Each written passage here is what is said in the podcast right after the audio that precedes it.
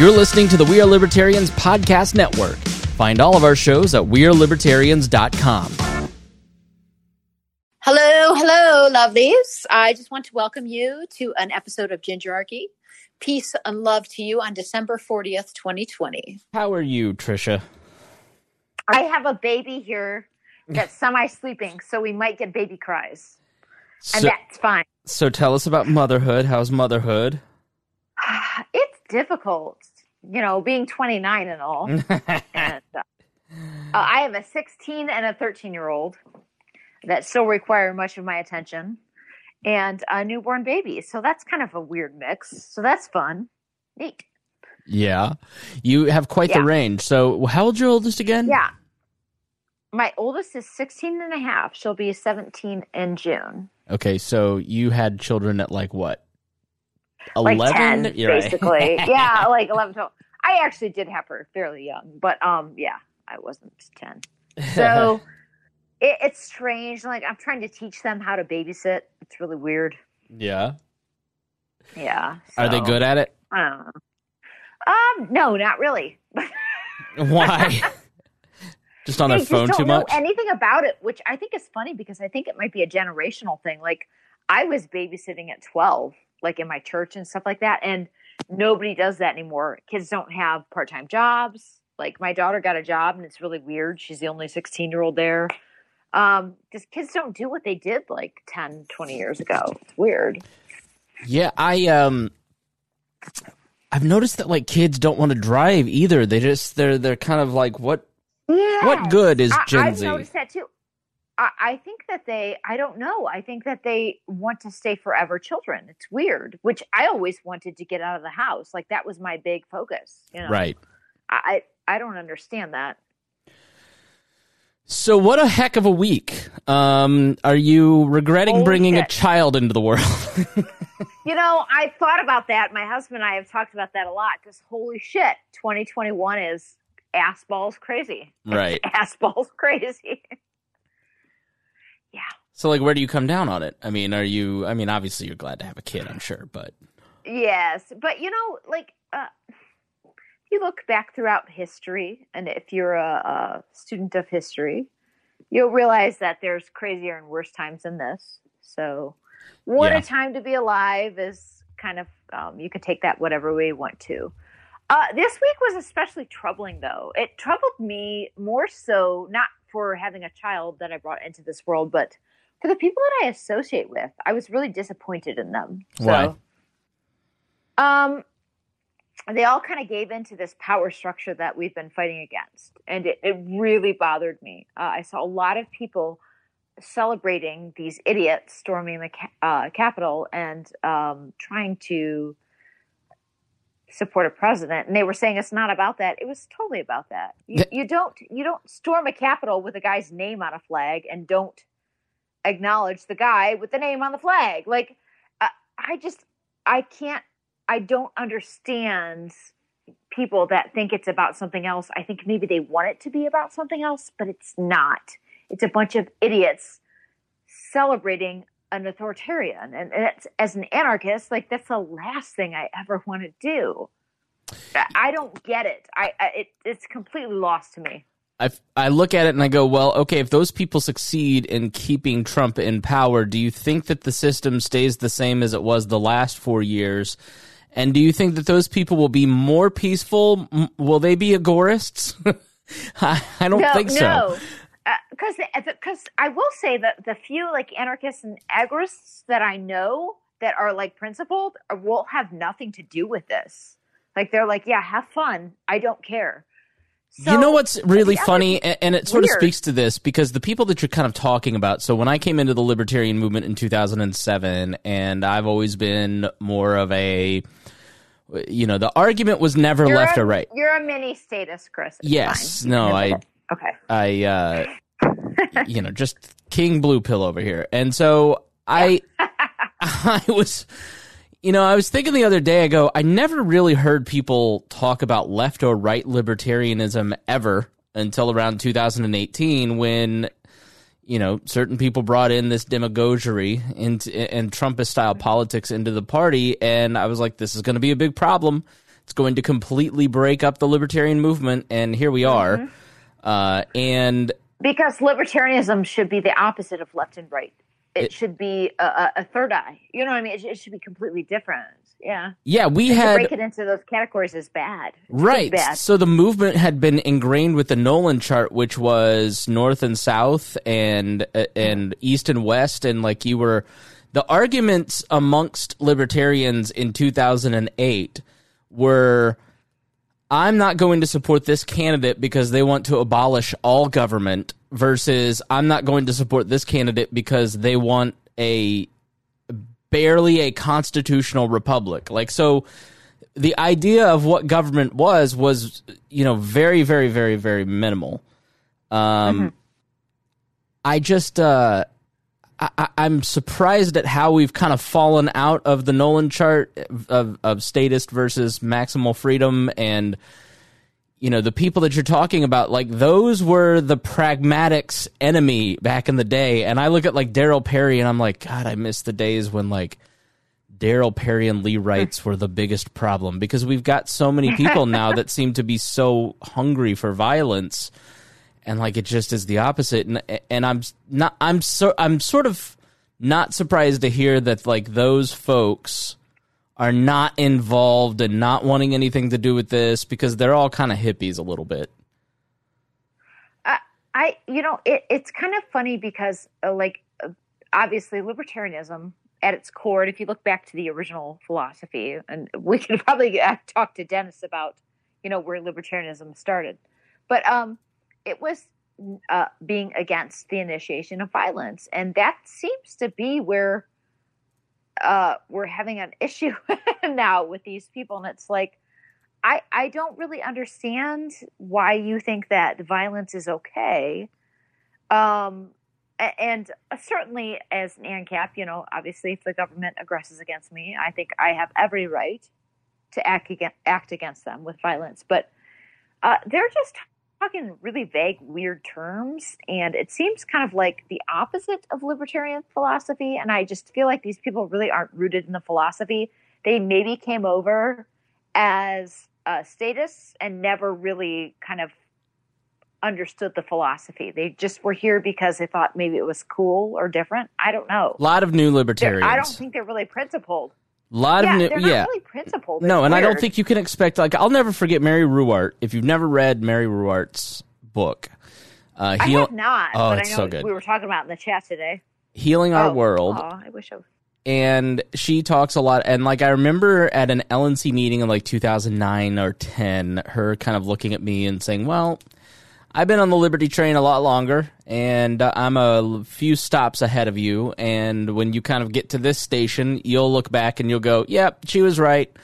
And now, now I'm like past the station she was at even then. Now she's even further into Liberty Yoda land. But like, you know, uh, I look at a lot of these younger people who have this unawareness of anything that happened in the libertarian movement, the libertarian party, the libertarian philosophy pre 2008. and, and, Yeah. uh, they're missing a lot of really good stuff. And then when you try to bring it up, it's very hostile. It's, it's, Uh, that's the thing, and I can say as an anarchist now because I've kind of left like worrying about what statists think about me. Um, but as far as Ron Paul goes, I- think he, number one, he's a, he was a really a tremendous benefit to the liberty movement, definitely. Like, and, and he was a pretty principled guy, even though he ran for office. um, but what what happened out of that is that people came over from a statist side and they never really left it. They just kept dipping their toes. And so now they're not, they haven't, most of them haven't found their footing. I do know some anarchists that have and kind of left that. And they, they don't worship the guy, they appreciate what he did, but he was just a stepping stone. For other people, um, they can't let go of the, like, it's just really weird. It was like th- that he was their first love, and they can't ever they can't ever love anyone else. And see, I love anarchy now, and that has nothing to do with Ron Paul. And honestly, I never even knew who Ron Paul was. Like because you were a giant Republican, were you not? I was a huge Republican. I was a delicate. I was a super conservative. Like, like Rush Limbaugh was my hero. Eh, So Ron Paul meant nothing to me, and I remember thinking about Paul Bots a little bit and how weird they were. Um, but and I do appreciate the guy. I mean, he has there, it's. I hate to tear him down because I really don't think it's his fault. I think it's the people that have put him on a pedestal's fault. Um, Mm, I don't know why we always feel like we have to kiss his ass. Like I'm so tired of kissing I the ass of these people. Like I uh, don't let- understand, and he's not that type of guy. Like he, he's a pretty humble guy. I don't think he really cares about people kissing his ass. So why? What are you doing it for? I don't understand. right. Is it some rite of passage, or I don't know. Um, I know that I've gotten past that, um, and I, I never worshipped the guy. I do appreciate him. I think he was, you know, a really great tool in the movement. Um, but I'm an anarchist because of what I've read and my principles and my life experience. It doesn't have a lot to do with a politician that was in, you know, like uh, ran for president in the Republican Party. That's not. That's not where the foundation of my uh, principles lie. it's weird to me. It's it's strange. So we are uh, able to take your comments and questions too. So if you want to leave us a comment, we're talking uh, about this week and censorship, Oh, and we're going to talk about the uh, the storming of the Capitol. We got our first comment here. Let's l- take a listen. Yeah, and regarding Ron Paul, I agree 100%. But people should also listen to Noam Chomsky, though. Definitely. You love Noam Chomsky. I love Noam Chomsky. Yeah, like I'm a true anarchist. Um, I've kind of gone down to where I don't, although I would kind of classify myself as an anarcho-capitalist, um, which I am. Um, but I- I just think it's he's a classical anarchist, and I, I love and appreciate what he says. And some people say he's left, and yeah, there's definitely some things that are leftist about him. But um, yeah, love Noam Chomsky. The cool thing about being an anarchist is that I can objectively look at status and pick and choose what I enjoy about them and leave the rest behind. yeah, I interviewed. Noam Chomsky in 2013. It's in it's in uh, the wall, yeah the Wall Plus How uh, did feed. I not know that, Chris? What the hell? I've interviewed all kinds of uh, fancy people. Um, Okay, so now you've got like like you're just my friend, but you've also just gained a bunch of cool points. So I'm he was so. you know. I have his phone number. Do you want his phone number? what? Yeah. Oh my god! What the hell? Are you serious? I'm dead serious. Yeah, Please, his oh, send me that episode too. uh, his I- office phone number. episode. He was so nice. He was like very humble, and he, oh yeah, sure. Uh, I mean, he sounded like 900 years old at that point. Well, Uh, he is. He of. is, yeah. And then now I see him on like Democracy Now, and he's like, I don't know. it." But uh, no, Noam Chomsky as, and I think partially why I was talking to somebody today about why they're very triggered or very sensitive about certain things that are happening with the conservative movement right now, and it's because they were a part of it. And like, I think part of my sensitivity to it is that I was a young conservative in the early 2000s who got completely fooled by propaganda. And now I see Republicans doing that to well meaning people again, and it infuriates me watching people be propagandized. And Noam Chomsky has written some of the best books about uh, propaganda and how people are sold in the modern media age and by politicians on certain things. And like when I look at what happened at the the the Capitol like, we did an episode of the Chris Spangle show today where we talked to two people who were there, and both of them said there just wasn't a person that didn't think that this was stolen from him. You, you know, the the the Trump media ecosystem has turned the left into like part Thanos, part the Borg, part God. Like they have they have infinite powers. They can kill people at will. They can steal elections without it being traced. Like they are they are every bit, if not more powerful than the cabal and the blacklist. And it is and then on top of that, this incredibly evil, powerful machine is going to line you up, shoot you if you don't kneel and say that that black people are superior. I mean, I don't think people really totally understand how afraid of quote the left people in this movement Oh. are and how propagandized they've been by it over five years. What, Christopher, that's what statism does. It makes people very afraid. It gives you the worst boogeyman you could ever imagine. It plays on your worst fears. And so that is what uh, I would say that the left and the right uh, and the um, media do. They they play on people's worst fears. So you take normal people that are just working their everyday jobs and you make them think that somebody is out to get them. And there, it's not to say that there's not some truth to that. So you take this little bit of truth and then you um, magnify it to some sort of like boogeyman. And it, it becomes ridiculous. I, I don't understand. And that's what I love about anarchism is because I just I don't have to be a part of that. Like I like I, I jokingly say I don't have a president. And it's not because, ooh, this person said bad words or this person tweeted something, whatever. It's the fact that I lead myself. I own my own life. This person that lives far away from me does not have that much control. They can't they can't murder me. I mean, I mean technically they could, but um, and I think these people let politicians have so much control over their lives. They're so scared of them. And it's just like, just stop. It doesn't mean anything. They want it to mean something. Let them go. They're not part of your life. Like, I'm just, I'm just not going to let them be part of my life. And I don't fucking care about them. I, I think people I real they really because people have no understanding of how their government works at all because they've never volunteered for a campaign. They've never well, that's true. Most people office. think that we have a federalist government. Most people think that people like, are we have an obsessed with the federal elections and, and the reality is if you go and work in in politics you will have a much different view of the people that work in politics and politicians and how government works and it becomes veep instead of house of cards it becomes you know Right. parks and rec Yes. as opposed to the blacklist like because eh, humans are fallible fallen creatures that are largely incompetent and the government is largely incompetent and to assign all of this nefariousness to to fallen creatures who can't i, I mean everywhere there's a camera now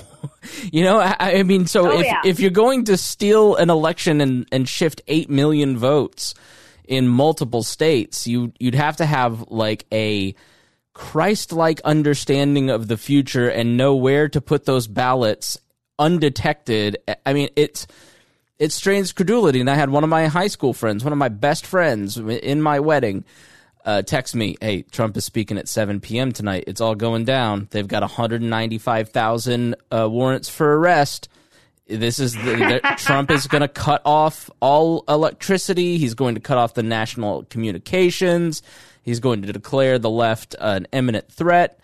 And I was sitting with someone and they go, Yeah, I've heard that three times from this group of people. So Yeah. Also, that's not how our government is set up. They don't have the ability. Like the government is so weak and ineffectual that 5,000 people can just stroll into the most secure building on the planet after the White House and Pentagon. Like, what do you think that the real true nature of this government is? It's very weak. And that is because it is so decentralized. And so, so many of the arguments that are made so often in, in populist libertarianism totally undercut the value of our arguments in that a decentralized government is a weak government. It isn't powerful. And the, the proof is that Trisha and I are here on a free and open platform talking about how much the government sucks. You know, like, Yeah. And, and then the counter to that, though, is well, they just removed Parler. They just removed Trump. They've removed Alex Jones. They're censoring. Why don't you buy that? And and I go, I, I agree with you. I was against that from the beginning. They never should have gotten into censoring political speech, you know. But No. at Yeah. the, at the end of the day, I kind of get them not wanting to, pl- you know, have people plotting terrorist attacks on their, you know, I don't want you doing that in my house. Why? it's their property. But um, Well, I also think like the algorithms and um, like the bots don't understand what's good or bad, so they're just taking stuff off that's not one thing or the other. Yeah, right. Like I said this on the big show today on Chris on the Chris Spangle show. John Hudak, Joshua Smith, Dan Smotes, Liberty Memes, these are libertarians that have been deleted and had their whole mm-hmm. business pages. Patreon Patreon member Tom Modica had his business pages and his personal pages removed. And like Tom, John, Joshua, these are not domestic terrorists. These are just dudes who No. post memes about the government and like they're not even conspir. Well, I don't know. Dan is conspiratorial. Well, but, yeah. uh, no, but it, it, you know, and he's harmless. He's he's just giving information that he finds to be valuable, and you can listen to it or not listen to it. It's your choice. Like there was no reason for those guys to have their accounts permanently banned. They're taking a hammer to this when they really needed a scalpel, and and they just they're not doing it correctly. They don't really care. They're, but it's not just the the right too. Like in the pat down group, we had 20, 30 different posts deleted against community guidelines yesterday in the uh, pat down group, and like that is full of Democrats. so Exactly. During the 2018 purge, like a lot of people thought it was just alternative media, and it was, but there was actually leftist alternative media Yeah. that was deb- like taken down. It, it's anybody that's outside of their range because, like I said, like I don't think those algorithms account for like. There's not a person thinking, "Oh, is this you know a racist post or is this whatever?" And honestly, in in my opinion, I think you should just let everything fly and let the chips fall where they may. But I don't know. yeah, like the, the the problem is that going back to the fear that we talked about, when you start removing Parler, removing Trump, people don't take that as Donald Trump. Like, listen, Donald Trump is banned because of Donald Trump. It's not like they gave him Right, more right, warnings right. than they've given Trisha and I in our bans. Like, oh yeah, he's an adult. no, I know people that have been, had perma bans that have done literally nothing wrong, and he literally incited right. Like he's, uh, uh, you know, he's he's he's made his bed. He can lie in it. I don't feel sorry for him, but uh, when you when you do that, the average person who was on the Capitol steps plotting sedition. And literally, one of the guys said today, "Yeah, guys were saying, hold on, I've got explosives in my car. Don't rush the Capitol. Let me go get them." and the and they both said both of the people that were there like one guy was like i didn't I, I i didn't i didn't realize how i was this out of touch with these people i didn't realize how angry and afraid they are and there's going to be serious violence on inauguration day because of it and I, I think that that's the next thing, and I, I worry about that. Like, yeah and so to. when when you when you delete him off of there uh, or you remove Parler a- and you're just in one fell swoop remove like all you did was just gal like people were starting to turn on him and, Mm-hmm. and local republicans were finally saying enough and then they did this and the conversation changed and it galvanized him again and now they're all signing up for Parler A- and you know it built solidarity with him and the news cycle is completely turned Christopher, let's just talk about something. Let's talk about somebody that you know really well. okay His name is Mike Pence, Right. and you delivered him to us from Indiana. Yes, So- personally. I just want everybody listening to blame Chris Spangle for Mike Pence. Please do. Please. I'd love Um, so okay, so what do you on that day? It's very questionable, like his behavior and Trump's behavior. Do you think they like Mike Pence hates him and they're like completely like? I just want to know the soap opera drama. So seriously. I can tell you what I know from the Indiana political gossip and Sweet. from reading Tom LoBianco's great book, Piety and Power, on Mike Pence, talking to Tom off air, and then do we did an interview with him. And if you want to hear more about Mike Pence, this interview is great. Uh, it's in the Chris Spangle Show feed. Um, Mike Pence is a is a person that says what he believes. He doesn't lie. He just spins like crazy, and you know he's like fudging, but like he's not going to say something that he generally doesn't believe and isn't going to participate in something he doesn't truly like. He'll kind of compromise and go along, but that's why you saw him never, not once after the election, did you see him say anything remotely tiptoeing to the line of stop the steal. He just never got there. Yeah. He never did it. He didn't believe Well, it, I and he wasn't going to part of it. definitely, yeah. he wasn't going to participate in it. And uh, he, um, Mike Pence has spent literally his entire life since college running for president. Every th- single thing he has ever done has been to run for president, and I mean that so seriously. Such a like he's such a boring person. Uh, but that's part of it is that in that political era he felt you needed to be boring you just he is a machine like when we i ran a state uh, a gubernatorial campaign against him i've never seen anybody more disciplined he never answered one question he stuck to his script he was just You ask him about this. uh, You saw it in the debates. Like what you saw in the debates was what drove the Indiana press corps crazy. Is you'd go, you know, He was good. I mean, I Right. disagree with him. I think he's an idiot status. What do you think about ethanol? Well, I just want to say Kamala Harris's record on abortion is terrible. you know, like he's, and, and everybody here says the Mike Pence that was on the radio, which he was a radio talk show host at the cluster that I work at and at another one. And uh, literally all of the audio of him being uh, on air basically has been destroyed.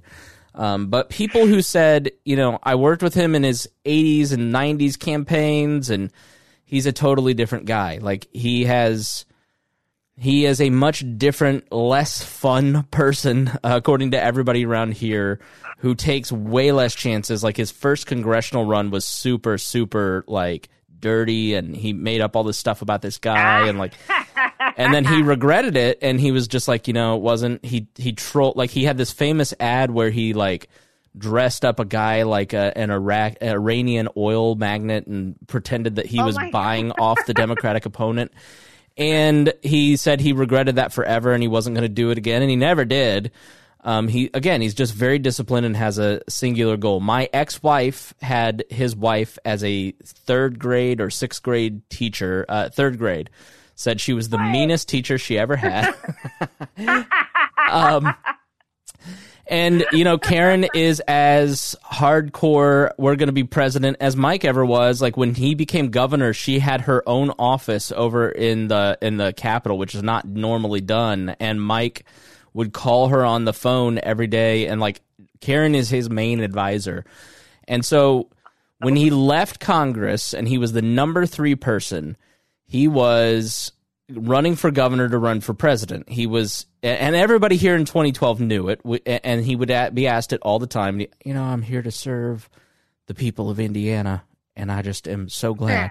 You know, uh, like he, and within two months, he put a field poll in Iowa out to see kind of where he stood. So he was like, you know, a year or two in, his chief of staff quit to start a consulting agency and basically moved to Iowa full time. And he was running for president until RFRA when he tried to introduce this Religious Freedom Act. And that killed his chances of really winning governor. Like he was, if that Well, race had gone on in 2012, Wait, I- he would have lost. I'm unfamiliar with that. What was the Religious Freedom Act? okay, so Mike Pence had several errors. So he he didn't he ran a very like bland campaign in 2012 against a very Well, fun he's guy. bland. Like he, if you looked up bland, in Merriam-Webster, Yes. like that's his face. It would be there. Right. Yeah. And so he was running against Rupert from Survivor, who was our candidate. and then he was running against John Gregg, who was the super funny, like conservative, pro life Democrat from Southern Indiana that everybody loved. And he almost lost that 2012 race. And so, but he did in that campaign not, he did not mention social issues, abortion, none of it. Right. So he, uh, when he got into office, you know, you have to realize he's coming off of the governorship of Mitch Daniels, who's now changing colleges permanently by being the president of Purdue. Like Mitch Daniels was chief of staff of Dick Lugar, one of the best senators in Indiana history. Uh, when Dick Lugar was mayor in the late '60s, like Mitch Daniels was like 25 and his chief of staff because he was such a brilliant guy. He ran Lilly, he ran the Office of Management and Budget for George Bush, worked for Reagan. Um, one of the most likable people, you know, would have a weekly conversation with the press, super open. Like Mitch Daniels told everybody his eight years, zero social issues. Don't even bring up abortion or gay marriage. Mm-hmm. So when Pence gets in, he owes that whole community who basically like gave him all kinds of money. If you've seen the family on Netflix, like they funded Mike Pence all the time. And so they needed an attaboy. And so going around the country was this Religious Freedom Restoration Act. And it basically said that, uh, you know, protected the religious freedom of churches and businesses. And um, it was uh, kind of off the heels of the North Carolina trans bathroom stuff. And so, he- Oh, okay. so they basically like passed this bill, and it was super controversial. I totally, uh, yeah. There's one piece of it where it was like super offensive to some group, and I forget which group, but it and it just it like it was the one thing that Mike Pence shouldn't have ever done because everybody just went, "Oh yeah, you're just basically a Christian Ayatollah. We told you so.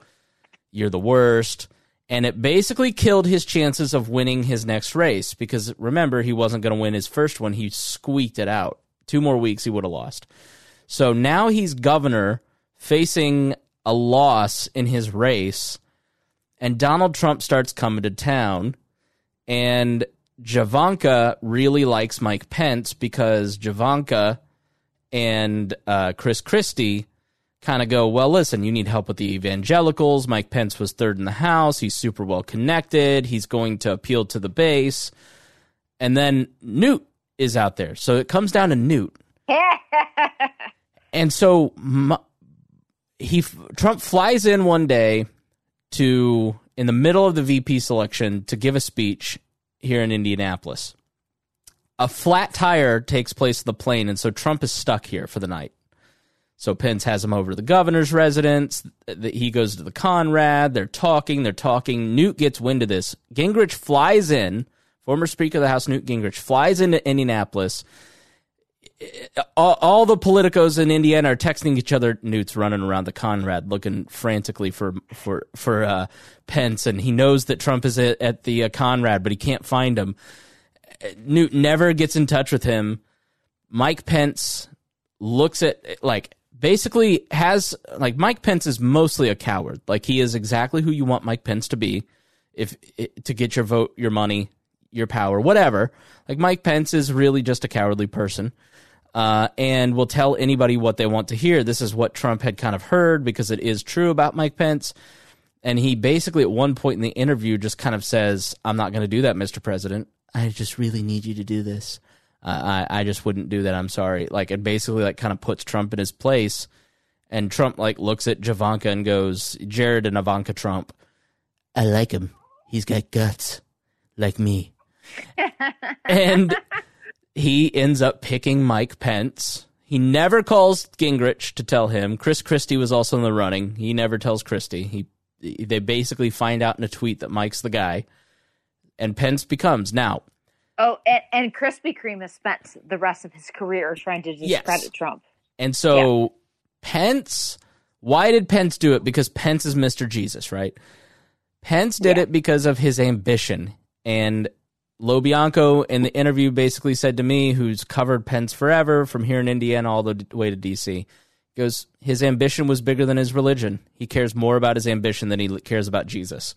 I'm like, damn. Um, and Yeah. it's and it's sort of true. Like, how do you how do you profess the faith that you have and then go work with and for Donald Trump? Uh, And when the Hollywood Access tape came about, like Karen wanted him to quit. He was ready to quit. They were furious.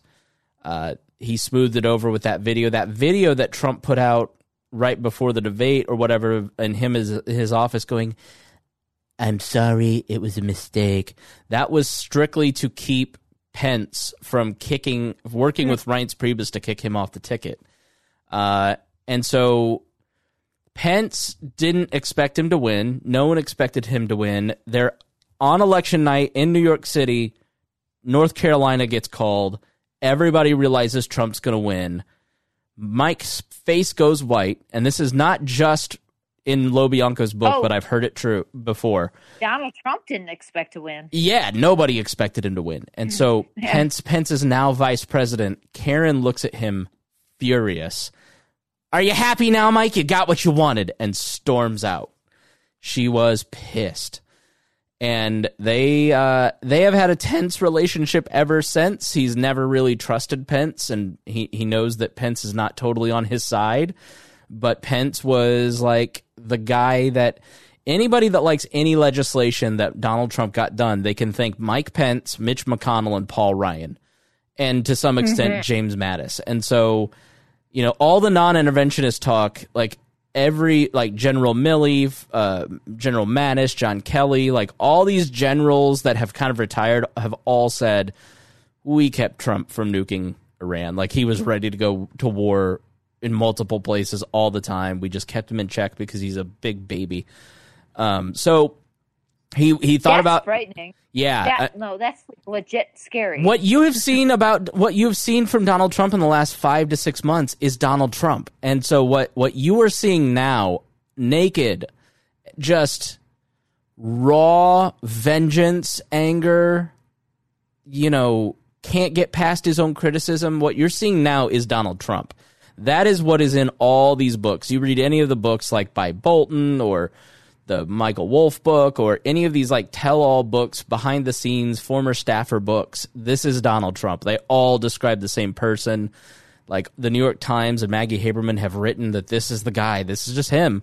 But all those swamp people like Mike Pence, who had been there for 30 years at that point, kept Donald Trump in in check and they got him tax cuts and they got him, you know, this non-interventionist foreign policy to some respect. Like what you when Trump is left to his own devices, you get people you get insurrection, people invading the Capitol because of conspiracy theories. Like he is Alex Yeah. Jones. He's as out of control and as insane as Alex Jones.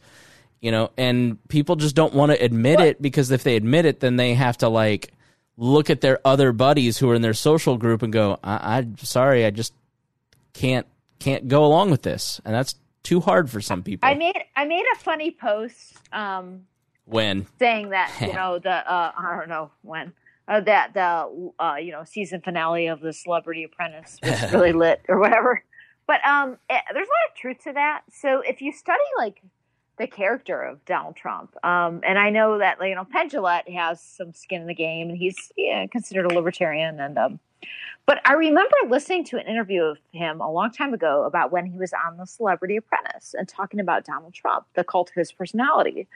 And it it actually matches a lot of what you say because he is somebody that is obsessed with winning to the fact where he will just let go of every bit of sanity and anything else just to win. Um, and I think that's kind of he, he's not sane. He's not the a sane only person. people who don't know exactly who and what Donald Trump is are his supporters because they don't read anything other than what he wants them to read. Well, they also project their beliefs onto him, Right. and I've said this. You know, like um, feeling ostracized. I think there's a, a large portion of the country that feels ostracized and feels ineffective, and Yeah. feels like you know, no matter what they do, they don't matter.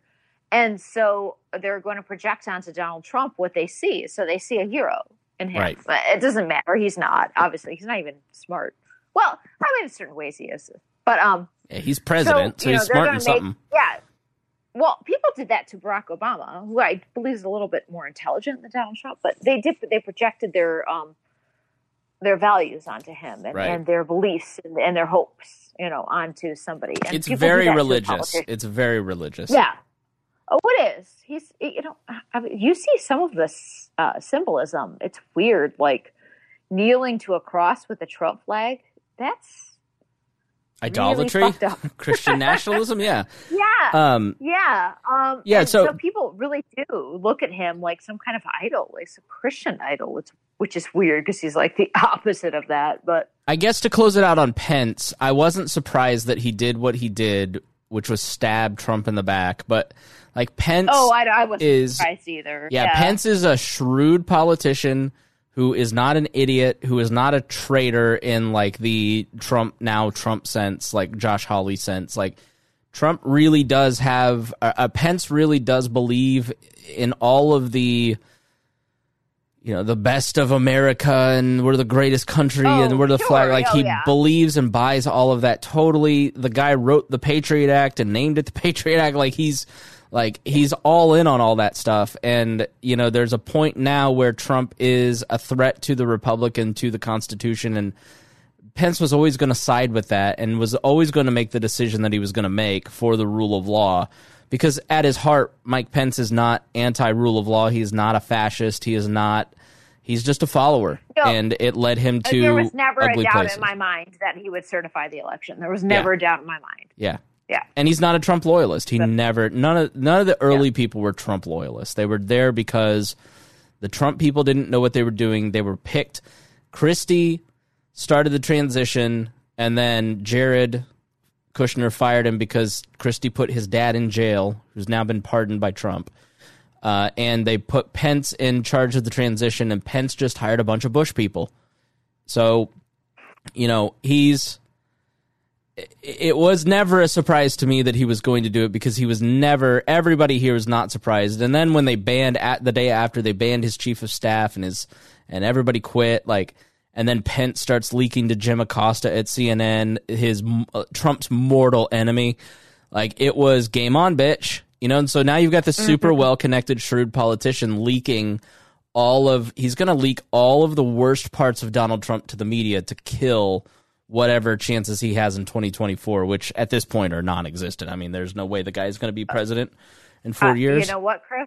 I disagree. Yeah, no, it's just not going to happen. I mean, there's no way. No, people so. are that insane. Mark my words, right now, and on December 40th of 2020 so let's go through some of uh, these questions and comments. We got we got oh, a bunch yes, stacking up absolutely. here. All right, yes. On.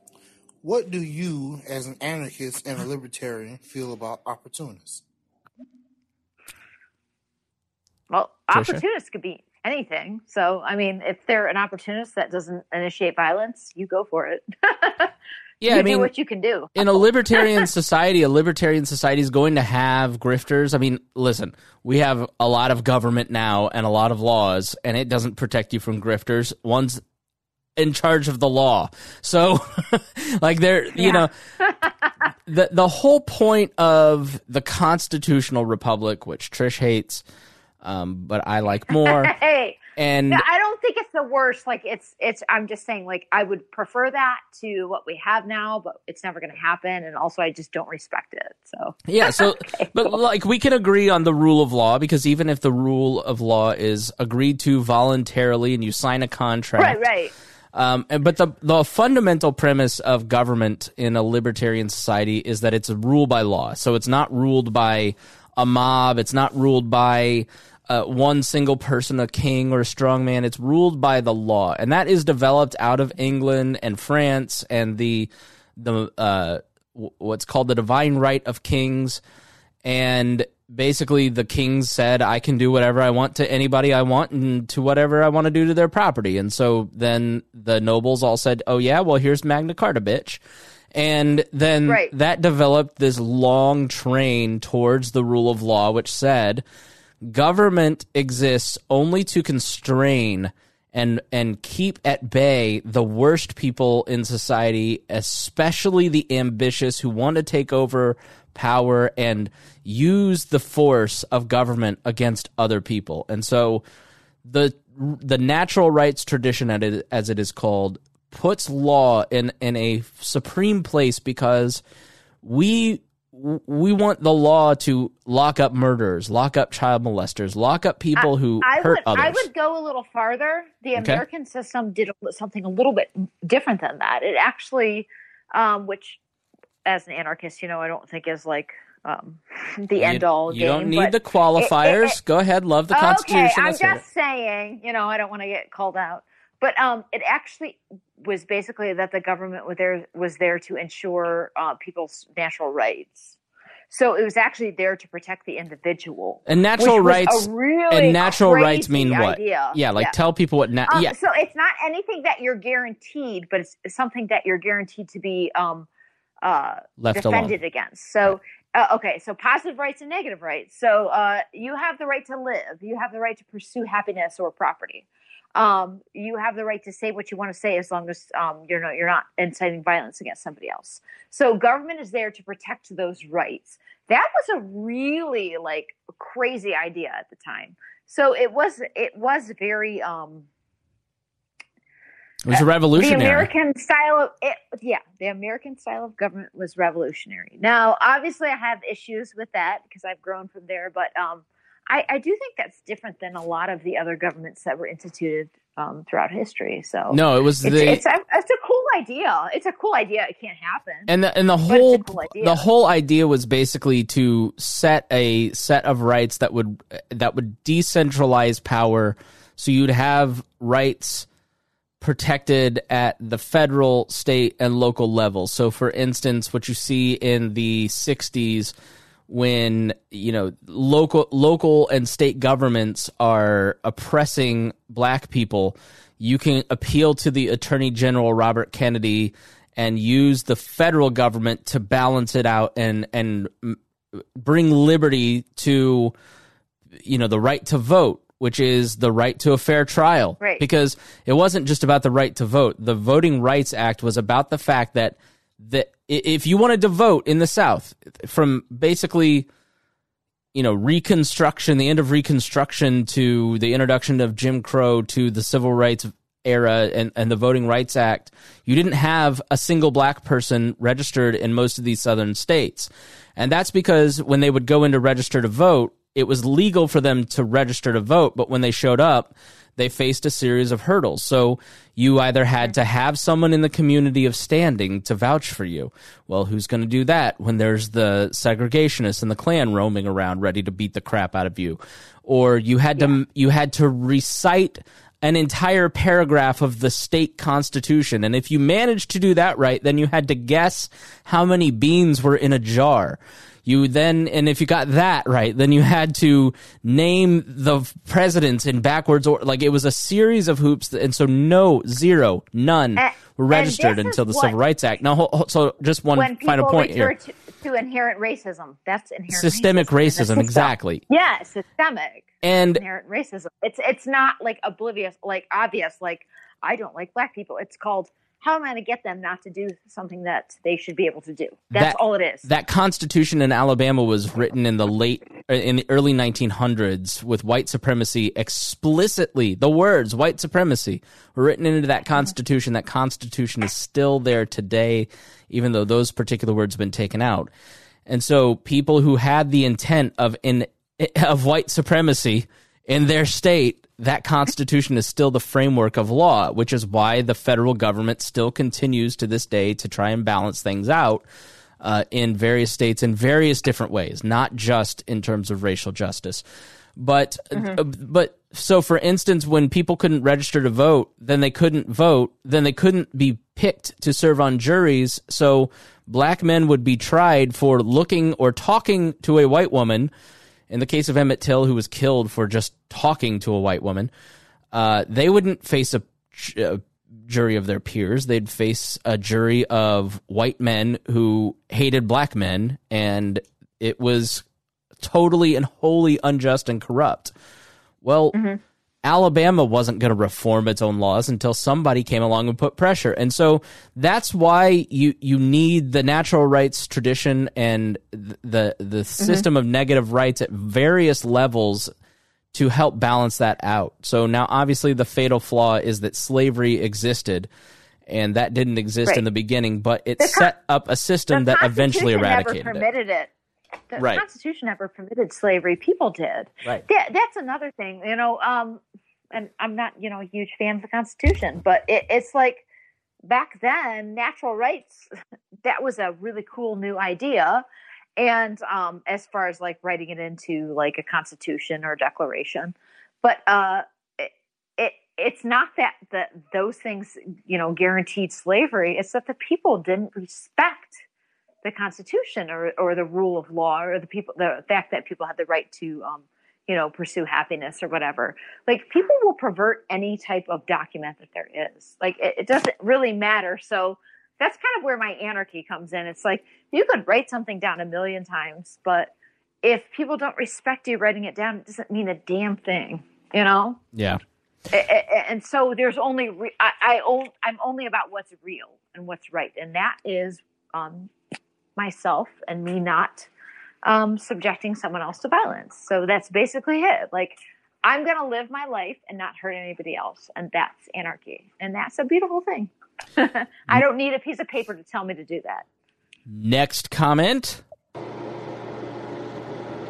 Hey, I was just listening to you guys talk, and uh, to Ginger Arky's point, context does matter. If you're if you're storming the Capitol with a MAGA Trump flag 2020, and and it's about the election that was stolen from you know, because your man's not in the office, then yeah, that is context matters. Yeah, I mean that that is I would agree. Yeah, if somebody was storming it because they wanted to take back their, um, uh, you know, take back the Constitution from the government and their tax money that was stolen from them, you know, I might think differently on it. But um, Bro, if that was what- a coup for anarcho capitalism, I would be all in, but that coup was I not for anarcho capitalism. I, I definitely would, but it was not anything about that. And I can't stand when people are trying to make it about that. It's not at all. Those people wanted an authoritarian psychopath, And that and they got one. and that was our buddy Fritz from the Fritz cast. Make sure you check out his podcast. Oh, Um, very cool. Yeah, that's what that's my problem with the the um but the left, but the left, but the left, which at this point is just basically the new Trump derangement syndrome. Like, okay, yeah, yeah, it's just the left. Like, roll Yeah. your eyes at these people. Just the left. We got it right. Yeah, I'm over that. I'm an anarchist. I don't give a shit about the right the left. I don't a care what the left did. It doesn't I'm done. justify your violence, but the Yeah. the um the equivalence, and this is something our friend Ryan Lindsay, flaming leftist, got on me about because I firmly believe at this point the worst elements of MAGA are Antifa. Like there is no difference between the dude that is in the black leather with the Harley patch beating up the dude with the red flag. Like they're there for the same reasons. probably, yeah. They're not really there for social justice or for their president. They're there because they want to beat the shit out of somebody.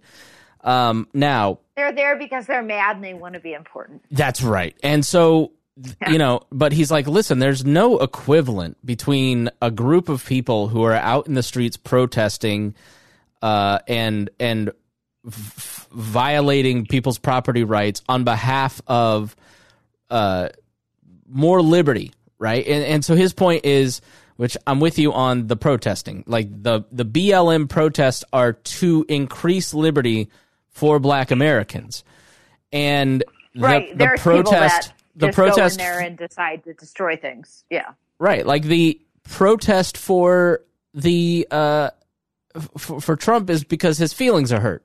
like Right. it's not the same thing. Well, that's it. They're like, it's not about that. They're disenfranchised, blah, blah, blah, blah. I'm like, well, they had a lot of fucking flags with Trump written on it.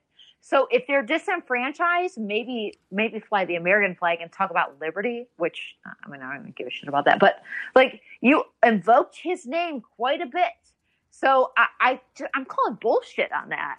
It was all about a dude. Like there's not that many people that care about liberty. They don't even know they're free. right, They think they have a master.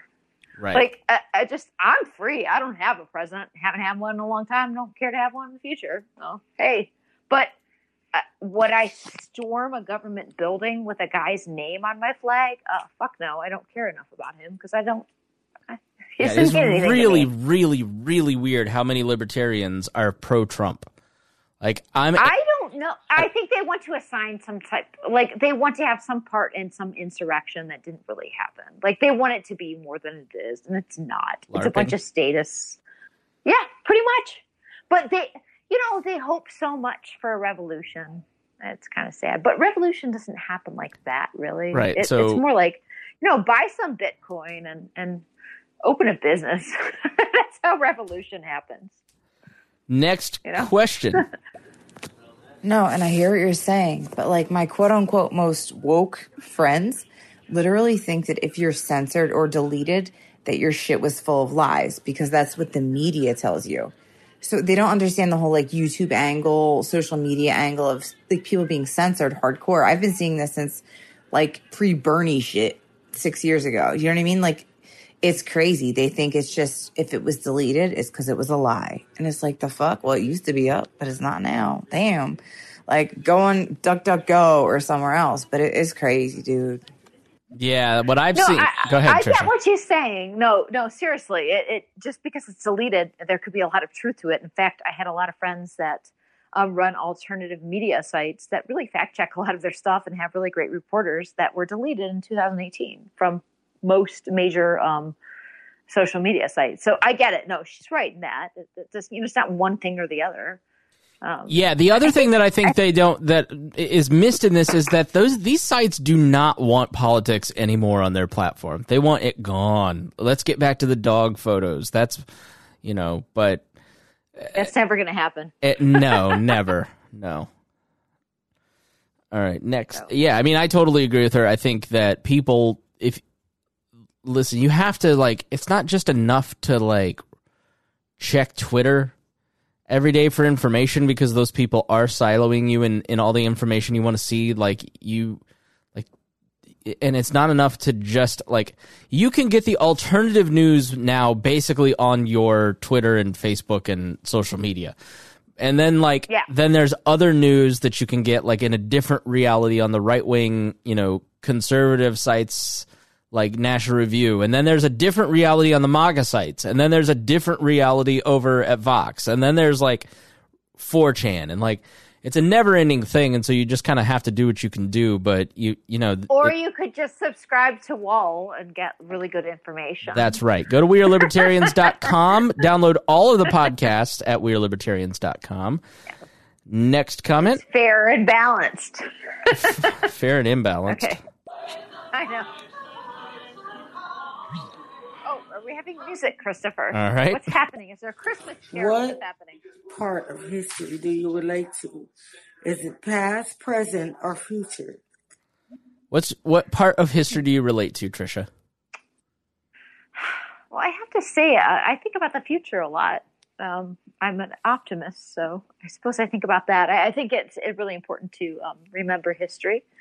Um, but I, I do look forward to a time when uh, we don't have we have the option to live in a society ruled by a government, or we have the option to live in a voluntary society. I choose to be an optimist, so I live in the future. nah, I live in the 1910s 20s and somewhat 30s Oh, God, it happened. that is my You're like favorite I'm period white. Ah. no, I think Why? uh, because there is something about the the tens, like the tens and the twenties specifically, that are so parallel to today. You've got the twenties Klan, which, like here in Indiana, the twenties Ku Klux Klan was th- a third of the state, and it wasn't aimed at African Americans; it was aimed at the Catholics. And and the reason was that they were the ones who were stealing their jobs, the uh, Catholic immigrants, and so you know you there's that part, and then there's like the the development of socialism, and you also had a lot of community and and like it hadn't been soiled by modernity yet, uh, but like there was just like this I don't know, there's something about World War One and. There's so But much that was kind of the apex of the Industrial Revolution, which Yes. brought on all these divisions. So. every single issue that like we're in the middle of the crash of that of everything that was developed in that time period. And everything that kind of like they perfected so many things from the industrial revolution at that peak and and said this is the real way to do things. And then you had the faults and starts with with like Nazi Germany and fascism rise as a result of that period and then the Cold War as a result of that period. And so much of that is ending now and to really understand where we're going in the future you have to understand what is going away now and what we are giving up and what is what is passing away because of the internet age. And i just find that period to be really fascinating. I'm in the middle of a book right now called the day the bubble burst about the day that the stock market crashed and like oh the, yeah, the massive wealth that was lost on that day and that people had in that period. And it's really a really interesting book. So i, I Yeah. think that's my favorite period. I think we were talking about how we don't think that you know we're going to have a civil war because people have to really lose their livelihood before they have a civil war. yeah. Well, they did lose their livelihood in in the stock market crash originally, and so I I don't know. Uh, what what's going to happen where people are going to legit lose their minds and we're going to have a civil war. I don't know, but I think it's coming within the next thirty to fifty years. Obviously, we're down. We're you know we're going down that path. yeah unfortunately i agree um Yeah. So you know, get your shorts ready. next up What part do do you take part in? Is it your past, your present, or your history? Mm, but I think we just had that question. let's sort of focus it like when you're operating in your daily life do you tend to like are you a forward thinking person? Are you a past thinking person? Like, do you dwell on things, or are you just like I'm a live in the moment I'm a gal? forward thinking person because I feel like I'm a different person than I was growing up or than I was in my 20s. And so I, I don't, I've, you know, I feel like I've evolved. So I try to live in the future because um, although I've learned from my past, I'm not the same person. So I, I don't identify with her as much as I do with who I am now. I would say that I am career wise definitely professionally focused. Like it's and I've always been that way. I'm always thinking 5 years ahead. Where am I going to be? What do I need to do now? How do I need to prepare? What can I do? You know, but in my personal life, I'm I'm very past backward looking like I am trying to achieve a moment in my head when I was like 10 years old and it's Christmas and there's a fireplace going mm. and my mom is like stroking my head and it was the most content moment of my life. And like everything in my personal life is trying to get back to that moment. I will, I just, I will never be there again. I know that. So, you know, I'm hoping for better things in the future. Nothing better than your mom stroking my head. Yeah. if you knew my mother. All right. Do we have, do we have biblically? do we have more questions? Yep. So I have something to say. When we stop looking at people to save us and we start looking at ourselves, that's when America will get better. When men start taking responsibility for their families, that's when America will start looking better. When men start helping their neighbors, that's when America will get better. When we come together, not divided. These governments want to watch us be divided. You know what, Thomas 007, I could not uh, agree more with you. I think uh, it's up to the individual, and that's always the salvation of a state or a society. I think men have really been, I think we talked about this today in the uh, group chat. Men have really been kind of cast aside and they don't have role models and they're not looked at as you know um, are you saying aubrey huff isn't a role model? I'm saying yes. Men should be respected a little more than they are and that's not some type of patriarchal whatever bullcrap because you know why do you why do you say that? that's very controversial. Why do you say that uh, because i feel like for some reason uh, because we did live in a patriarchal society and women did rightfully want to, you know, uh, be so, be looked at as individuals and and um, you know have their rights be uh, acknowledged. But what happened in that was that men were somehow made lower and uh, made not to be able to speak. And I think that it, I never want to be a better woman because I made a man lower than me. Like I, I, that doesn't make any sense to me. And I think that society is kind of like it's like one or the other. So here's what I would say about it, and I made this point in chat today. Um, because of the because of paternalism, uh, essentially the because of patriarchy, you're really expected as a man to put your lady over to like really compliment her, make her feel special, like and and I don't which think which is a good thing. Which is a, great thing. thing. and there's yeah. nothing wrong with that. But damn it, Trisha, I want to be told I'm cute too. Yeah. Just every once in a while. Just tell me I'm, you know, well, like those little tokens of appreciation. I'm with somebody now who does that so well and is so great. Like, you know, I know she appreciates me, and I know, and I've just been in a lot of relationships where that kind of neglect takes place. And uh, I'll tell you, just being with a woman who appreciates me the same amount, if not more than I appreciate her, and we do stuff for each other, and like, it's just really nice to have that kind of reciprocal thing as opposed to, well, you're just supposed to pamper me. It's like, well, this well, is just it, not going to work. like back to like what men and women really are, which is, you know, people can get angry about that because you're putting men and women into like, you know, the biological differences and blah blah blah. But uh, women want to be adored and loved, and men want to be respected, and that's just biological. Yeah. I don't know.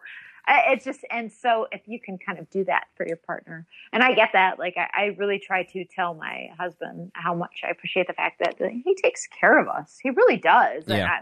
We've had to go to more traditional roles because you know, oops we had a baby, and so um, I, I think it would be really shitty of me not to acknowledge the fact that he does that. Uh, and that you know that doesn't mean that I'm weak or that he should. And he doesn't look at me any less than I am. It's just what we do, and I, I think we've gone so far away from appreciating men because of the fact that women were kind of looked at as less than that you know we've kind of like flipped the turned the tables and now like men are kind of crapped on in society and what happened uh, we crapped on men for so long and now they're becoming little bitches maga bitches Honestly, like this whole trunk, cracked on him. this whole truck rant thing. I'm like Aubrey Huff. Like I mentioned him. I don't know if you know who that is, but like he's just like do, yeah. he's like this baseball player, I think, and like he's just uh, I'm so manly, and I'm just gonna be the most offensive shit posting man I can, and if you don't like it, then you have low T, and here's my truck nuts, and you're just like, what that. a fucking pussy. Like you just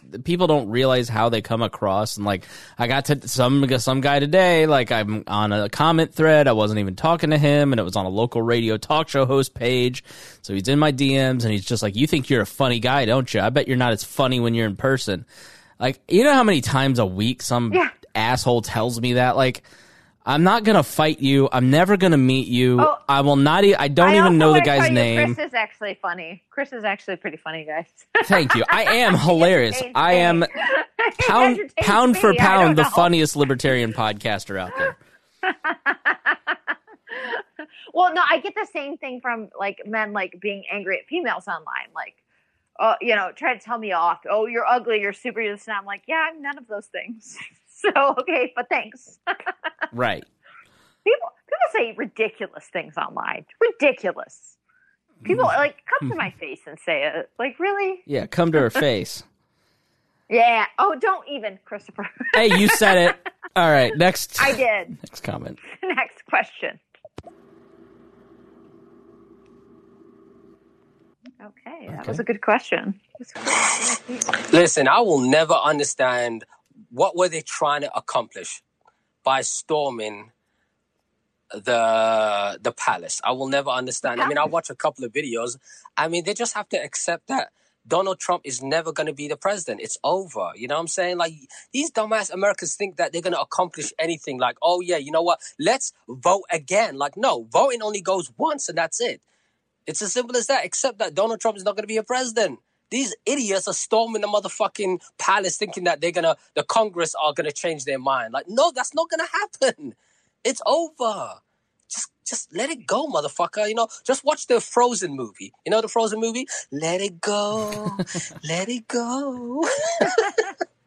I gotta Okay, say. number one. Go okay, ahead. is he South African? Because his accent I can't pinpoint, and that kills me. I am South guessing he is British, and he is No, it's could be not a British accent. could be no, but it sounds like like um like a Caribbean British to me. So like Haitian? No. No, no, no, like no, like South. African. Well, you're gonna have to comment, dude, because you have the African is like Australian and English mixed together. yeah, but it's a little more like he's not as as high. Wait, do that again, Chris. It's not as again. high. Uh, so th- that little like it's not Australian, but it's a tinge. Um, no, he has he has like his parents were from like Jamaica and they live in Britain now, and he lives in the West End. Like he's he's in No. Love Actually. I know that character. Um, he's Yeah. Oh no, that's great. That's a great flick. I love your accent, but listen, British or South African guy, fuck off. This is America. Don't you tell us how to run our country. I'll come over Yeah, there. that's right. And we don't have palaces because we don't have a monarchy. This is a fucking America, Quiznos okay? has something to say about it. Yeah. Good old Quiznos. Ugh. um, so, yeah, I mean, listen, international listeners, we don't get it either. So, there's Yeah. here's what's happening in America, and you back me up, Trish, on this. Okay. I, I guess like so with things siloing and you know there being all these like you have to realize America's the third largest country. So like when everybody's like we need healthcare like Luxembourg, it's like it's not it's yeah, we're not like able to do it. 4,000 of us to every one of them. Yeah. Right. Like there's six, 330 million people. Like it's a, an enormous country. Like to drive from end to end in Britain, from Scotland to, to you know, Guernsey or wherever. Uh, It's horrible, Chris. That wasn't even close. That wasn't even um, you know, like it, it's this the time it takes to drive from Indiana to Atlanta. Like it's it's an enormous country, and it's hard for people to grasp that. And so there's just an enormous amount of people and opinions, and it's a very independent country, and uh, people have just kind of stopped talking to each other because of the bipartisanship and the two party system and I really just don't think you can unless you're living in one of these countries, it's hard to explain the effect of propaganda on people. You know, the people that are Yeah. like your mother or your dad or your coworkers, you're just like, who who have you become? Uh, and it's because they have just given up shame. Like Donald Trump, they have adopted the the, the characteristics of their leader. Like there's a, a complete lack of shame in in his followers. There is a complete like there's this confrontation of I want to see you cry. Like f you. There's also like a complete lack of ability to be self critical uh, and to say like I'm going to criticize Donald Trump for this. Like you cannot under any circumstances get a Trump supporter to criticize Donald Trump. It just and if they are Oh, no. in the Oh, camp, like yeah. it's really inexplicable other than to say these people are so cultish now that and, and like I'm talking about like the people that were at the Capitol. I'm not talking about the 47 million that voted for him because we have to make that distinction. They'll, they'll twist anything he says into what they want it to be. So, oh, Yes. oh, he meant this or he meant that. They project. They just Right. project what they want. Well, he tweeted he wanted them to be pre- peaceful, but like listen to Don Jr.'s speech, and he's like, "We're going to come to their backyard. We're going to fight them." So it's it's Yeah. There's nothing we can say other than the hardcore cultists, the people that are rushing the Capitol. Uh, there's two groups that were there. There was the family people, the fun. They're there for the camaraderie. Like America has no community. There's it's very spread out. Like if you grew up in the suburbs, you don't come out of your house, you don't talk to your neighbors. Like people are very lonely here, and this polit- these political movements give people community and they want to be good members of standing in the community and the community need, and the rules of the community are set by a narcissistic nut job. And you know but like more people just voted for tax cuts than anything right? So not everybody's crazy. They just sort of don't see the worst parts. I see the worst parts because i follow it so closely. But like the storming of the capitol was when so many people in america went wait a minute, this is like everything that my liberal friend has been saying about this guy. What the heck? And even people there, I mean, people there were not anti storming the Capitol. I mean, the one, I thought that couldn't be possibly be the case. People would be horrified. My, I was just trying to give people the benefit of the doubt, and JD said, no. You remember the Passion of the Christ where they're letting Barabbas out, and the whole crowd's like, give us Barabbas. He's like, that's what Yep. it was like. These people are just and the people that were there leading the charge were white supremacists. They were Nazis. They were literal neo Nazis handing out literature. They're with weapons, you know. So, um, that is such a small percentage of this country, and the media focuses so much on those uglier elements because we're all outraged by it, and they're personally victims of this group that they're pissed at them. And you have to understand, like, the 10% of the country that you see all the time in the news is not all of America. But there is a pretty damn big percentage of this country that will do everything they possibly can to excuse those people because of coalitional instinct. And that makes them complicit in it. And that is a huge problem. That's another big problem, is just that people excuse the worst parts. Well,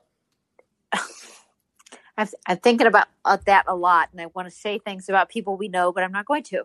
Say it. S- uh, Just to, you know, you don't have to invoke names. Like we're on the Wall Network, abiding by Reagan's eleventh commandment, and not talking ill of other libertarians. But you can mention conservatives; they're fair game. okay, well, they're projecting things onto these people um, and giving them some sort of like noble existence that they don't have. Oh, these people are just frustrated at the system. Oh, this and that. No, they literally flew a flag with a man's name on it and, and invoked it because they wanted him to be their master. There's nothing intelligent about it. If they're There's not- frustrated with the system, it's because they're believing things that are just categorically not true. uh, like I'm frustrated with the system because I know it's garbage. I'm Right. not going to go take a man's flag, some authoritarian leader, and fly it on the Capitol and go try to kill people or break windows or do whatever. Like that. That's that's not what they were there to do. Don't assign them some sort of like dignity, and uh, it's stupid. I'm really sick of libertarians siding with it or thinking, well, we can take over this revolution. No, this isn't a revolution. It's a bunch of idiots doing something that some authoritarian told them to do. If you want It's to take it over, you need to be more violent than those people. Like, how do libertarians no who, like, the foundation of libertarianism is that we don't use violence to achieve social and political goals. If you think that you are going to take over the MAGA movement or influence it to be libertarian, you're mistaken because it's all about violence. Like, uh, you cannot Yeah. out violence them. They're going to eat you alive. Well, they believe in forcing their will on people through violence. Right. Like, and that's anti-libertarian. Like, if I want people to agree with me, I need to give them better ideas, and that's that whole like. I, I'm not going to go storm the Capitol. I'm not going to go put a gun to somebody's head. I'm going to make like I'm going to make a business, or I'm going to like you know use Bitcoin. Like these are the things that anarchists and libertarians should do. We shouldn't involve ourselves with the status. Uh, it's there's no winning. You're not going to win them over. You know, it's, I, I don't understand trying to co-opt that movement. It doesn't make any sense, and it it seems like it would destroy the libertarian movement and destroy our credibility. And that's what it's A- doing. and you can't discount the racism. I mean, they're just libertarianism Oh, and racism do not.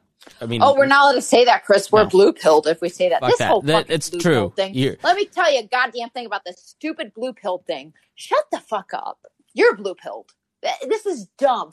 You might as well use Snowflake or Karen. Stop saying people are blue pilled or red pilled. You're nothing. You're supporting MAGA people. Whatever. I don't. You're okay. Said like a true That's blue really pillar. Cute. You're. I, I'm done with it. It's stupid.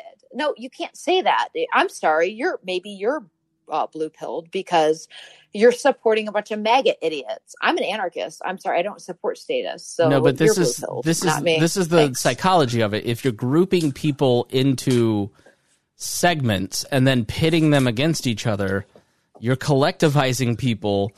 And that is why racism and libertarianism cannot coexist because it's all about the dignity Right. of the individual. The individual, every life has value, every person has value, and every system needs to be built to allow those people to self actualize, regardless of race, color, creed, religion. That's what classical liberalism and the heart of individualism and the rule of law is about. It's about taking violence off of the table and allowing everyone the dignity to live their life as they see fit. and, and throwing out like, well, you, uh, I guess you're blue pilled. You know what? All you're doing is trying to throw somebody in a camp and collectivize them. Right. You know, and maybe listen to them. Maybe you could learn something. It's it's not us versus them. You're going to take a fraction of the population and reduce it even smaller. Right. That's so stupid. There's there's like four libertarians. Were you going to be one against three? Right. That's dumb. Wow. Like, there's very, very few angry. of us. All right. Next question. Do we even have a future? Being that we have this coronavirus thing going on? There's always a future. Yes. Like I said, I'm an optimist and um the Let- future is always bright. Let's go back you make it. Be- Let's yeah, let's go back to 1918. Let's go back to my favorite period of history, Oh, right? Lord Jesus, Christopher. Why So- are we going to 1918? because it's a horrible, horrible year in human history. It's awful. People in Indiana are wiping their butts in the dark in an outhouse with corn cobs because toilet paper is not invented. There is no indoor plumbing in Indiana. And in a hundred years ago. You have the the flu, this flu that is worse than coronavirus, that is killing the world. It lit on fire all at once in the middle This of World great. War One. oh, I'm going, baby. Uh, in World War One, Okay. the if you go go listen to Dan Carlin's history of World War One, it is the most gruesome, awful, atrocious war in human history. I know World War Two was It bigger, is actually, yeah. so no, much it's worse. nasty. Yeah. You have you have racism and Jim Crow that is just unimaginably um, oppressive. You have uh, small town life where people have very little going on, and they have they have community, but they have very few possessions. They have nowhere near the wealth. They barely have penicillin. There is polio running around. There is no vaccinations to help you. There is no eh, Merck and and Pfizer out there creating. I mean, there's like a lab with like four tubes fighting the pandemic. Read this book by John Barry about the 1918 flu. They're like, uh, I don't know, is lighter fluid going to do it? Like they have no idea what's going on. And we have just invented a new technology that will change vaccinations forever in like four months. That I, I mean, we live in the greatest time in human history. You right now have more access to food, healthcare, and better shelter and warmth than King Henry VIII ever did. You, the poorest Oh, person uh, listening yeah, to this we- broadcast. The It is- bottom of America lives like the one percent in the world. Right. Yeah. In the last since 1990, global poverty has been cut in half. You have uh like the the media, politicians, these groups what they love to tell you is that it's all coming to end and to the end and those guys are doing it and I can save you. And the truth is is that's not going to happen.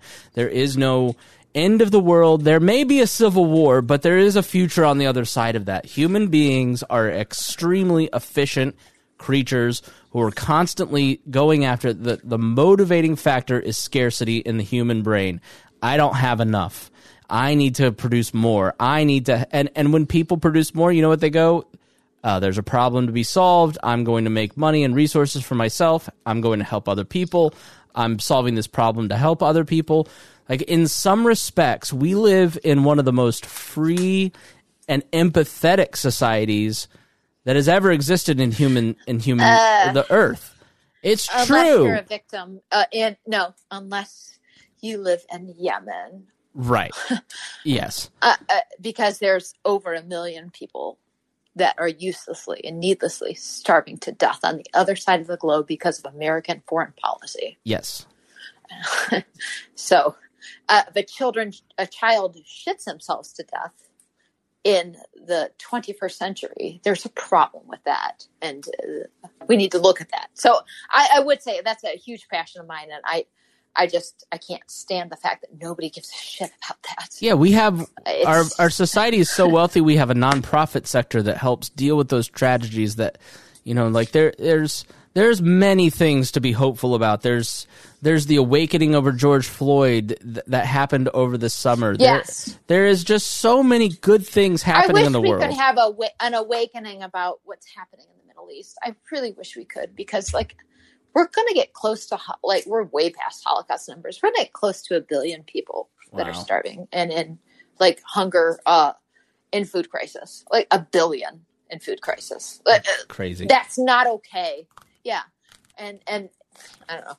Anyways, I went off and I diverged. So like, fuck your Parler and fuck your Spotify, and I can't get Trump on my Twitter. Like, who gives a shit? like, Yeah. your government is killing people. Where are our priorities? Yeah. It doesn't matter that some. Like, I'm like, get mad. Don't get mad that Trump's not getting reelected. Get mad that kids are pooping to death because they can't get clean water. Get mad about that. Get mad at your government for stealing your money about that. They're stealing your money and killing children. Get fucking mad about that. Yeah. Don't care. Who cares about Trump? He'll be fine. He'll Right. be okay without. Oh my God! Somebody said "amen" and "a women," and the language is changing. Yeah. We're all going to be overwhelmed. Oh my god, a go, lady with "Ugh, purple hair said something mean, and and I'm not a guy anymore. Whatever. Fuck cares. Who cares? It's so trivial Yes, and stupid. cops are murdering people in the street. Murdering people in the street. Be mad about that. Be mad about that. All right. Ugh. Next question. Hello, I have a question. Uh, I was watching something on TV one day. Well, uh, let's see if the next one's her. You know what? I don't think anything's going to be the same again with this coronavirus going on. Hmm. I really don't think anything's going to change. And she's got one more comment here. Okay. Well, the coronavirus got really bad because uh, Donald Trump. If he would have did something in the first place, the corona would have never got this bad. So now we're all suffering. We got to stay in the house, wear masks and stuff like that because of Donald Trump. Uh, I, I disagree with that. I mean, I, I definitely think you could have handled it better in the beginning, and we probably would have had a better grasp on it if he actually would have acknowledged it. Um, but I don't think a lot of the government actions have helped. I mean, the the failure on testing and centralizing testing earlier is the biggest failure because that she's exactly right, and that's that's where she her point is yeah, totally you right. and I that- diverge a little bit on this. Uh, It's okay so, that you're um, wrong. Uh, But so like, wha- basically, what happened is the the CDC and the FDA said, "Well, we don't want the German vaccine. We're making our own vaccine. We uh, we're going to centralize it." And so for a month, they just kind of twiddled their thumbs until they finally opened it all up when everybody realized this was a real problem. And ever since Yeah. then, like he because he got so much pressure, like Operation Warp Speed and buying all these vaccines, like that sped up that process immensely. And so that would have been a win for him if he had actually rested on those laurels instead of all the stolen election stuff. That would have been his legacy. It would have Yeah. been he did an okay job on the vaccine and we got tax cuts. Cool. And and then now it's there was an insurrection at the Capitol. I, I honestly think, though, looking at it objectively, any politicians would, would have failed Yeah. in this, and it probably would have been close to the same result, regardless of what side of the aisle they were on. To be honest, Uh, it's because it's not a government issue. Here's the deal with coronavirus. and you I don't know It- if it's a could- health, it's a health and and and human issue. Yeah. and and and it's a virus, and these things happen. Right. this is called the life on the planet Earth. I Yeah. don't know. I, I mean, yeah. It's very real. It's very real. It's just I don't know. it's hard to, you can't blame a politician for it you can blame them for lockdowns but you can't blame them for yeah, i don't blame trump for the Right. virus but you know they're it, it- to me they they were irrelevant they just should have gotten out of the way let all the people make I- I would agree. all that Yeah. just get out of the way And people would have trusted things more if, if the politicians weren't involved with them. exactly You know? thank you, Yeah. Um, but the coronavirus will go away. It is going to end. It is not all Oh, hopeless. yeah. I mean, by the end of the year, I would bet that we are just living mostly normal. Well, no, I believe if Donald Trump would have told people about it and found a cure for it, um, it wouldn't have got this bad. If he would have only let people know that um, the coronavirus was going around. So I definitely believe it is his fault because he knew about it and he didn't tell nobody. And now we had it and it got badder and now we don't even know if it's ever going to go away or if they if there is going to be a cure for it. Donald Trump's not bright enough to find a cure for a coronavirus. So. I mean, that, I'm not that's high about that. acknowledged. po- Yeah, I mean, there's no politician that could have solved this. I mean, it really was Yeah. collaborative effort by global medical professionals, like working together to try and find that cure. The German vaccine with the test tube makers from China, you know, all that stuff. So, so I do, uh, I do agree that he should have been on the ball and messaging it sooner. But listen, I mean, you elect Donald Trump, you get Donald Trump. I mean, that's not Yeah. him. He's not on the ball. He doesn't read his briefings. Like he's not curious. He's, you know, I mean, that was there's uh there's some vindication of Hillary Clinton when and, and her ads, her whole campaign was basically when the phone rings at 4 a.m. Do you want Donald Trump answering the phone? And w- we didn't at all. Yeah. So uh, he really, really messed it up. And I think that's the thing. Like when, you know, Trump could have sailed to reelection, but when he faced his first real test as president, and it's a test that no president really would have done well at, uh, he just he just folded, you know. And then you get to like the Covito moment where he's on the he's got COVID and he's not you know f- aggressively not wearing masks and it's just like the whole country in America you know most of the country just went all right I'm I'm done with him and I'm done with the people that think like him. Here's a loss. And you know if you've ever broken up with a narcissist you know this is not over yet. So uh so yeah. Um all right thanks so much. I mean Trisha it's a great conversation. Always Yes. good talking to you. Yes, you good. Absolutely. Chris, where can we find you on social media? go to chris-spangle.com and you can also listen to the chris spangle show please go check it all out at wearelibertarians.com what about you trisha Uh, you can find me anywhere you find Ginger Archie or Trisha Stewart. I'm on most major social media platforms. So just put in Ginger Archie and you'll find me. hey and, and please subscribe to us both we'd love to have you uh, we're going to definitely do this again and hopefully on a regular basis and, and get into a habit because it's been so much fun Yes. All right. i'll talk to you Peace later and love on, on December 40th.